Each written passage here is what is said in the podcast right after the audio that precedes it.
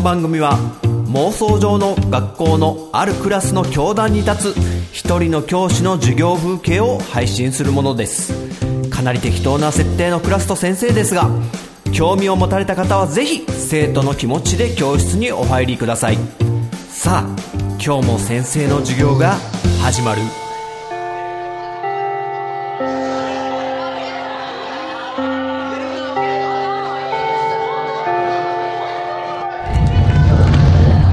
はい、みんなおはよう、おはよう、相席つけ。おい、カブラギにエンド、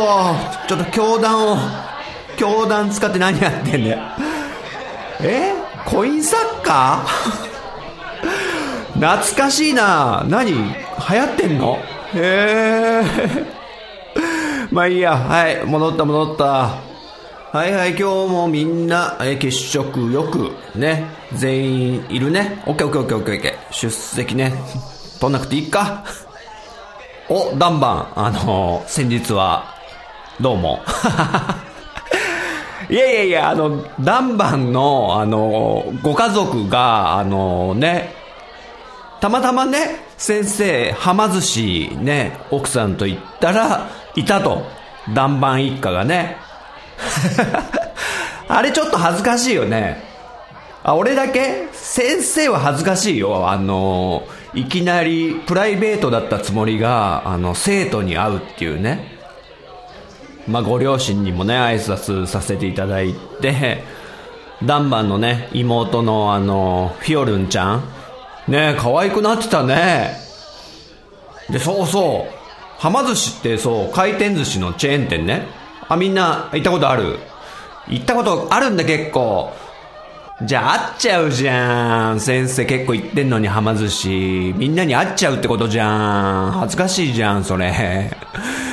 で、その、はま寿司で先生びっくりしたんだけど、あの、今、ペッパーくんがいるのね。ペッパーくんってあのソフトバンクの エーアイ を積んだロボットよ。ペッパーくん、え、普通遅い？先生遅い？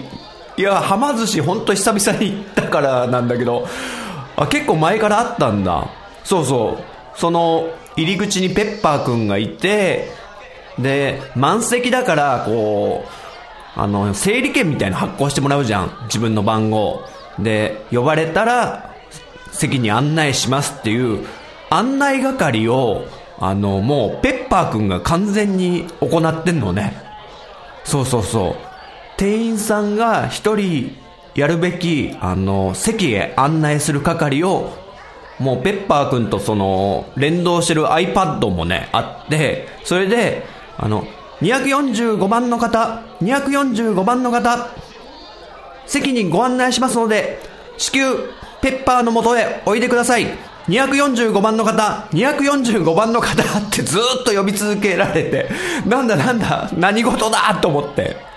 そしたらペッパー君がもうね、席をあのー、指示してくれて、何番テーブルへおいでくださいみたいな感じでね、本当に人が一人いらなくなっててびっくりしちゃった。まあ、最初は戸惑うけど、これはまた革新的なね、あのー、ロボットがまさかこんな身近な回転寿司に来るとはね、ちょっとびっくりしちゃったね。あー、でもみんな行くんだ、はま寿司。バレちゃうじゃん。先生がカリフォルニアロールばっか食べんのとかバレちゃうじゃんまあまあね、それはそれとして、あとそうそう、進路調査の紙ね。はい。まだ、提出してないね。みんないるけど、もう期限過ぎてるから、ちょっと早めにね。先生待ってるから。いやいやいや、そうそう。何回かやるのよ、こうやって。あの、希望を聞いて、で、先生もね、全然相談乗るから、うん。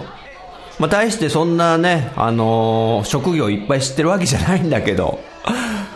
あ、どうした？千鳥？うん。あ、全然なりたい職業とかイメージ湧かないわって。なるほどね。うーん、まあいろんな職業あるけど、あ、まあ先生的にね、保育士さんって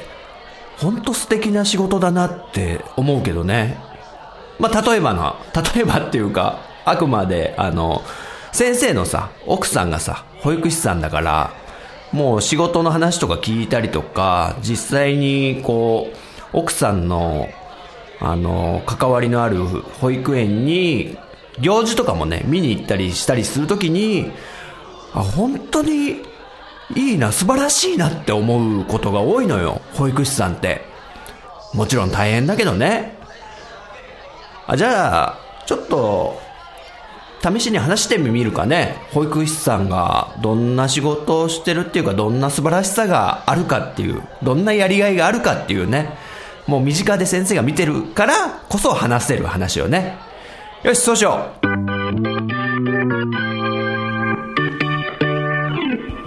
はい、じゃあ保育士さんについてちょっとね話そうかね。どんな仕事かって、まあ、そこまで細かく知ってるわけじゃないよ。先生もあくまでこうあのうちの奥さんが保育士さんとして働いてるのを見て知った上でのあの話なんで、そんな深いとこまでは知らないんだけど、まあ先生が知る限り素敵な仕事だなって本当に思う、そんな職業かなって思ってるね。もちろんあの今から先生が話す話は先生の奥さんのその保育園の話だったりするんで、もう全部の全国の全ての保育園がそうじゃないとは思うんだけどいいとこも悪いとこもあるとは思うんだけど、その保育、保育園によってやり方も違うと思うし、だからね、あくまで参考にね。まあまずね、あのね、もう僕がうちの奥さんから聞いた話で一番すごいなって思ったことが あの、あるんだけど、それはあのうちの奥さんってもう、まあ年バレるけど、もうにじゅうねんぐらい保育士をやってるベテランなのね。つまりあのはたちぐらいの時に保育士として就職して、それからにじゅうねんで、そうなると何が起こるかっていうと、これねほんとすげえなと思ったんだけど、うちの奥さんが卒園させたね卒園させた初めて卒園させた保育園の園児たちがさあにじゅうねん経ってどうなってるか、成人してちょうど就職の時期になって、その卒園児たちがうちの奥さんの保育園に保育士として入ってきたんですよ。これすごくないっすかそう、うちの奥さんが二十歳ぐらいの時の超ルーキー新人になった頃に初めてこう面倒を見てあげたさんさいよんさいごさいの子たちがそのまま地元に残ってて、成人してそのまま自分が出た保育園に保育士として戻ってくる、素敵すぎだろこれとか思ってで、あーなんとかちゃん大きくなったねとかそういう話をするわけですよ。それはでかくなるわ、にじゅうねん経ってんだから。っていうことがあのうちの奥さんが働いてる保育園ではあの日常茶飯事で起きてるんですよ。で、なんでこういうことが起こるんだろうと思っていろいろやっぱ話聞いてるとすごいなって思うのが、保育園って結構地域密着なんですよね。これあの保育園によってスタイル全然違うと思うんですけど、うちの奥さんのやってるとこはお寺さんが保育園をこう経営してるようなスタイルなんで、もう相当昔からある結構伝統ある保育園で、でずっとその地域をこう見守ってるって言ったらあれですけど、常にこう寄り添ってやってるような保育園で、でそのことがよくわかるのが、これも保育園によると思うんですけど、あの卒園させた園児たちが今度小学生に上がっていきますよね。でその小学生の周りの小学校の運動会とかにちゃんと先生たちが顔を出しに行くんですよ。私たちが卒園させたこの子たちは大きくなってるかな、ちょっと運動会見に行こうかなってことで、これは義務ではないんですけど、でも仕事外じゃないですか。休みの日に小学校だって結構数ありますよね。それをもう回ると、時間外にもかかわらず、そこがこ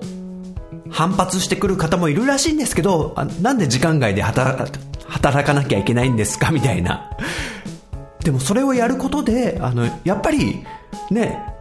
ああの先生たち、保育園の先生たちが見に来てくれてるわーいって、やっぱ小学生嬉しいですよね。でそういうこともあって、あの、まあ、うちの奥さんはもう本当実家の結構近くの保育園に勤めていたっていうのもあって、まあそのお祭りとかに普通に出かけるわけですよ。あの僕とね、奥さんが一緒に。で祭りで賑わってるじゃないですか。出店とかね、いっぱいあるんですけど、もう歩いてたら次から次へと、あのうちの奥さんが声をかけられると、あ、先生先生っつって、あ、なんとかママお久しぶりです、あ、大きくなったね、うわーみたいな話をもうしょっちゅうね、地元のお祭りに行ったらもう教え子だらけ。まあ、逆に悪いことできませんけど、だから僕もビシッとしますからね、こう普段からこう誰に見られてるか分かんないぞって思ってねまあそれはそれとして、で結構大きくなってからもあの話しかけてくる人とかいるんだよね。あの卒園児で女子高生とかになっても、あ、先生っつって、で保育園に遊びに来る子もいたりとか、まあ、とにかくこう地元に根付いてるこういう期間なので、自分が送り出した園児たちが成長していく姿も見れるし、でかつそういう子たちが育って今度は地元で就職して、しかも地域を今度支える側に回っていくわけじゃないですか。自分たちが保育園で卒園させた子が今度は地域を盛り上げていくっていう、しかも感謝される。そりゃそうでしょう。もうお父さんお母さん、保護者にとっては子供たちはそりゃ宝なんで、その宝物を自分たちが仕事がしている仕事している間に預かってくれて、可愛がってくれて、いろいろ教えてくれて、面倒見てくれて、命を守ってくれて、可愛がってくれて、そりゃ感謝されますよ。感謝されるってすごい嬉しいことでしょ。この目に見えて、しかも肌で感謝をこう受け取れる仕事っていうのはなかなかそうそうないと思うんですよね。まあいろいろな仕事がある中で、あの人間対人間で、あの地域に貢献できてる、そんな喜びを感じれる仕事、保育士素敵だと思わない？もちろん大変ですよ、保育士さんは。あの保育士さんの数って知ってますかね、みんな。あの例えばゼロさいの赤ちゃんは、赤ちゃんさんにんに対して保育士さんがひとりなんですよ。ちょっとここら辺の数字、もしかしたらちょっと間違ってるかもしれないけど、あと場所によってもしかしたら違うかもしれないけど、あのゼロさいの赤ちゃんはひとりの保育士さんはさんにん見るってことで、ってことで赤ちゃんがきゅうにんいたら先生はさんにん必要である。これどういう設定かっていうと、あの保育士さんひとりが運べる人数なんだって。つまり赤ちゃんさんにんを、もし何かが起きた時、火事とかが起きた時に運べる人数さんにんだったら抱えられるよねっていう人数で決まってると。でここからが大変なとこなんだけど、その赤ちゃんたちが育って今度歩けるようになって、じゃあさんさいぐらいになったらどうなるかっつうと、そのさんさい児は歩いて逃げれるってことで、まあ、保育士さん一人に対して何人だったかな、ちょっと数忘れちゃったけど、まあ、じゅうにんぐらい面倒見てよってことになるらしいんですよ。もうそれだけで大変ってわかるでしょ。さんさいの子供たちってもう走り回りますよ。それをじゅうにん一人で面倒見ろよみたいな、あの年齢がいけばいくほどこの保育士の担当はきつくなっていくっていうこの現状だから、うちの奥さん言ってましたからね、ゼロさい児はもう可愛くって楽で最高だよっつってゼロさい児希望するけど大体ダメって言われるみたいな、ベテランだからお願いだからちょっともう少し大変な方やってくれないかみたいなね。でそれだけの人数を見てるとやっぱりあのお昼ご飯食べる時も一人一人こう食事とかもアレルギーとかあったりとかすごい気にしなきゃいけないし、あとお昼寝の前にはみんな一人一人トイレに行かせないとダメだったりとかで、あと寝つかない子がいてずっと付き添ってあのなでなでとかねしてあげながら寝つくの待ってあげ、あげたりとか、もうとにかく忙しくって自分たちがご飯食べるのもあの時間があんま取れないぐらいにとにかく大変です。で自分たちがねトイレに行く時間もちょっとなくって、まあ膀胱炎になってしまう保育士さんもいたりとか、本当このあたりはね、あの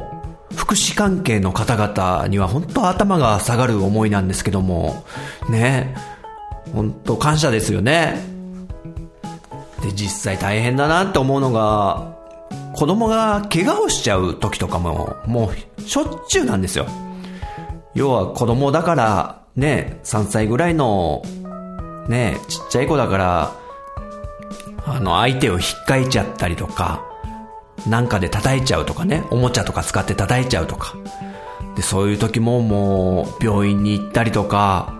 お母さんにすぐ来てもらってとか大変です。しかもあと子供って怖いのがね、あの突然痙攣を起こして倒れてしまったりとか、そういうのが結構聞くんですよね、話として。あとプールとかでね泳いでて目離したらもう溺れてたとか、これは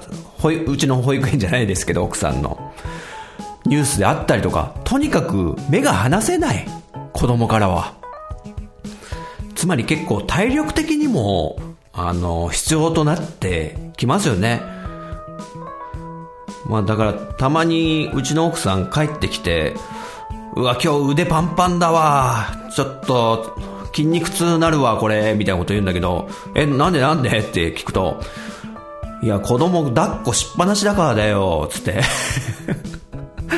抱っこ抱っこ先生抱っこってもう来るらしいですね。やっぱ可愛いんだけどねつって。あとやっぱ大変なのは、えー、モンスターペアレントとまではいかないけども、やっぱりね、大事な子供たちを預かってるからこその、ね、永遠のテーマ、保護者とのね、あの、まあ、ぶつかり合いってわけじゃないけども、保護者さんから苦情が来たりとかね、そういうこともあったりとか、でも絶対感謝される、すごくいい仕事だと先生は思う。で、先生がね、それをめちゃくちゃ強く痛感したある出来事があるんですよ。先生がもう、先生がっていうとややこしいな。僕がね、目の前で、あの、見たことがあるんですよ、その出来事を。ちょっとその話をしよう。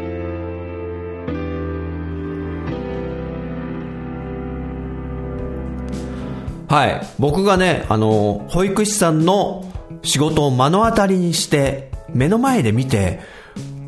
素敵すぎだろこれすごいなって思ったあの出来事、それはですね、あの保育園であの夏の子供祭りみたいな行事をやってたんですよ。まあこれもすごいと思うんですけど、毎回毎回クリスマスやら節分やら、まあいろんな運動会やらいっぱいイベントあるじゃないですか。音楽会とかもありますね。でその子ども祭りっていうのは保護者さんたちもこう見に来ていいようなイベントで、で僕も奥さんとあのうちの奥さんの働いてる保育園の系列って結構あるんですよ。何何店舗じゃないよ何園かこう系列があって、今回はあの前に所属してた同じ系列の、えー、なんとか保育園の子ども祭りがあるから、ちょっとあの知ってる子どもたちもいるから、ちょっと私行くんだけどちょっと旦那さんあなたも一緒に見ないみたいなことを奥さんに言われて、行く行くっつって、っていうかよく行くんだけど、そういうなんか保育園の行事を見にね。でその時はあのなんかね、あいにく雨が降っちゃってたのか、体育館に場所を移してね、本来なら校庭で近くの小学校のなんか校庭を借りてみこしとかを担いでね、お祭りみたいにやる予定が残念ながら雨が降ってしまったんで、体育館を借りてやるって感じで、でそこでじゃあ子供たちのおみこしタイムが始まりますので、ではにさい児クラスの保護者の方々、はい、一番最前列に来ていただいて、えそこで、えー、写真などを撮ってよろしいのでお願いしますみたいな感じでちゃんと誘導して、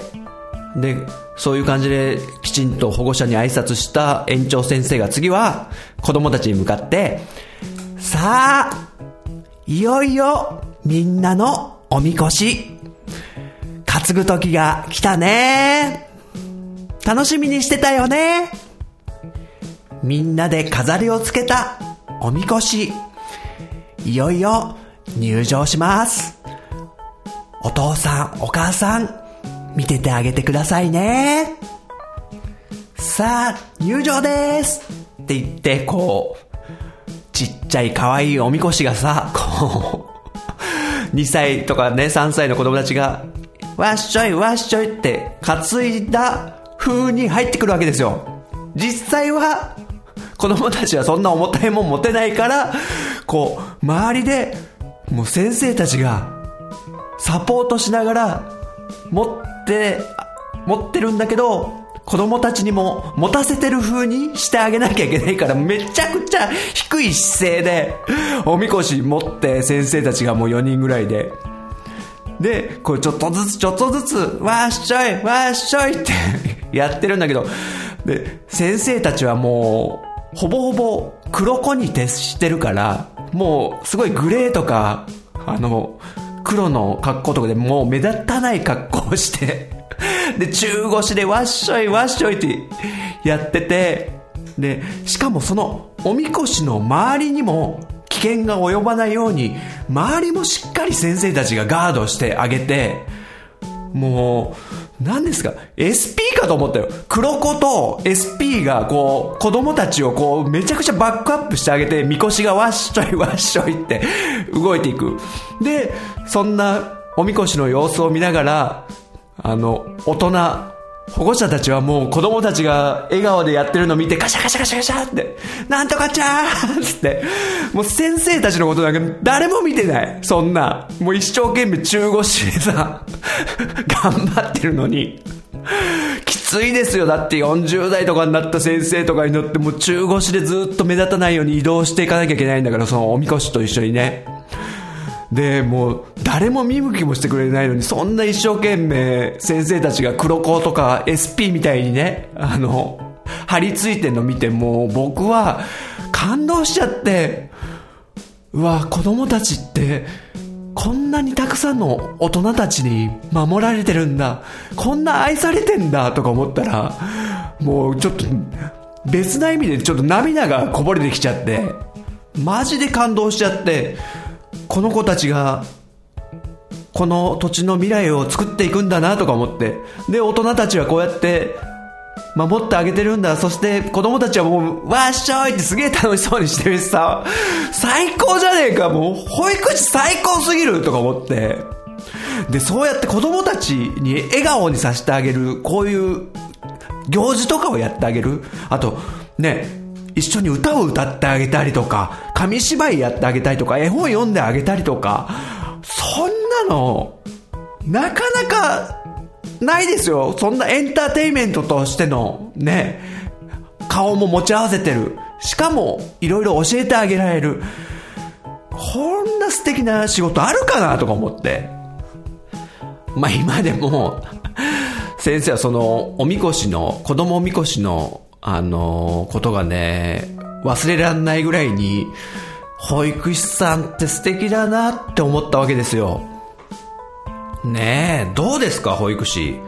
まあもう僕がこうちょっと感激した話をしてるだけって話でもありますけども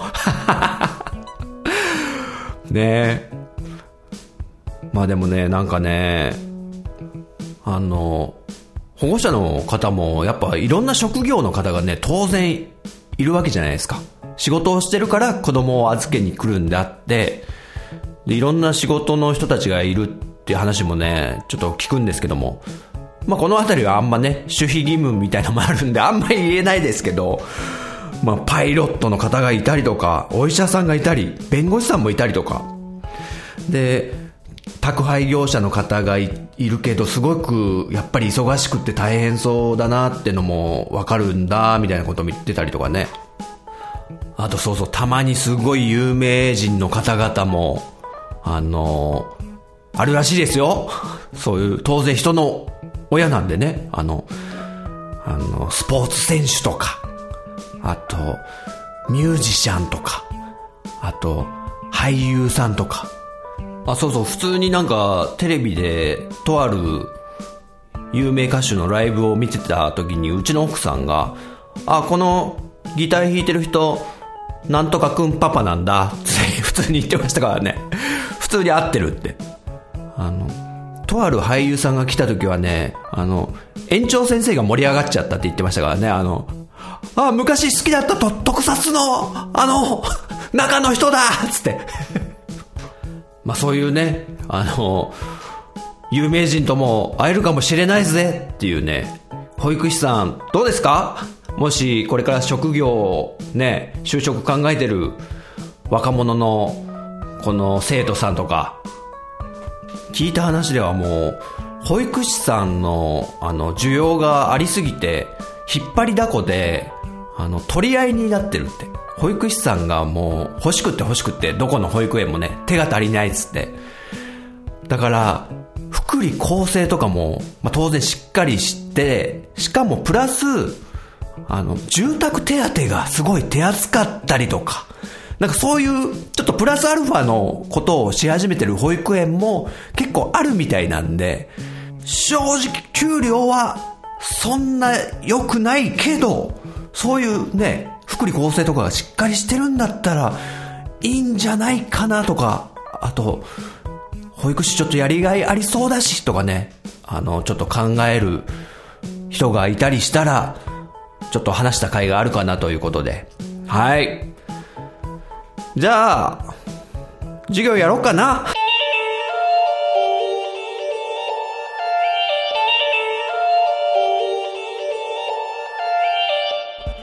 はい、人学に、えー、だいにかい、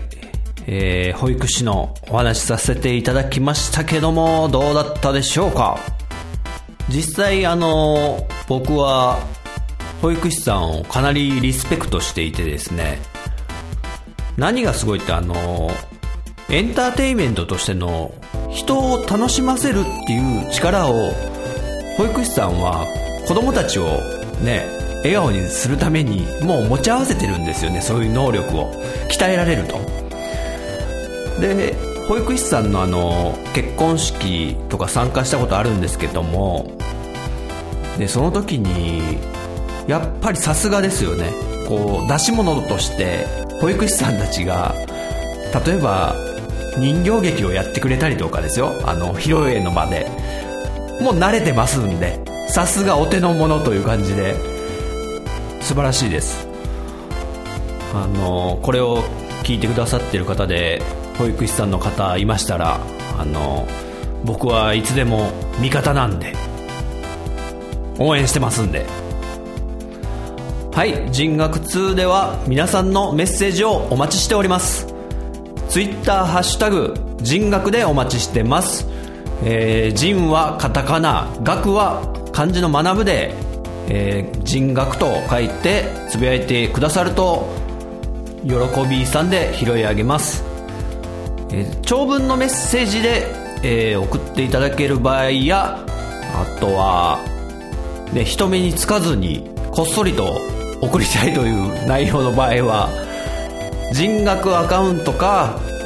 僕の個人の人太アカウントにダイレクトメールでお送りください。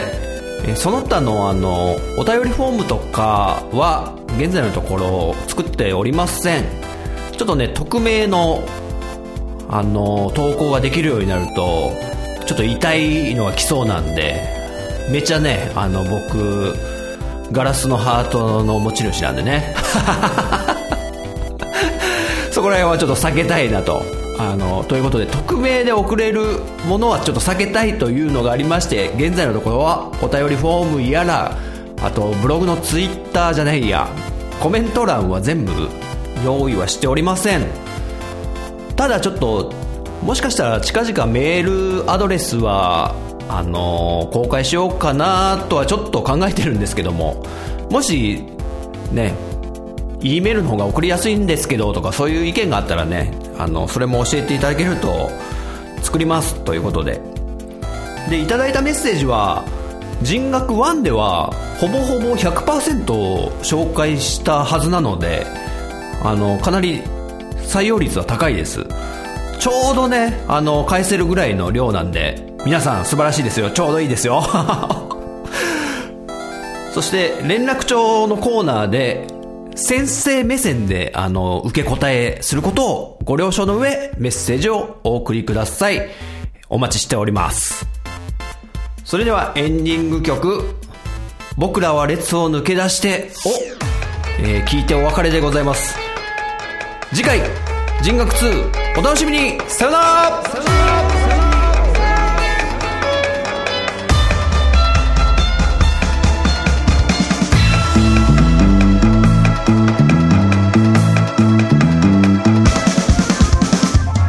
なんともなものあふれてんだ、選択肢がぎょうさんあ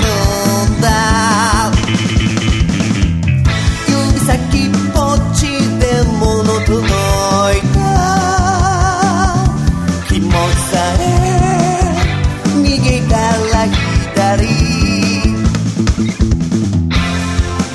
Down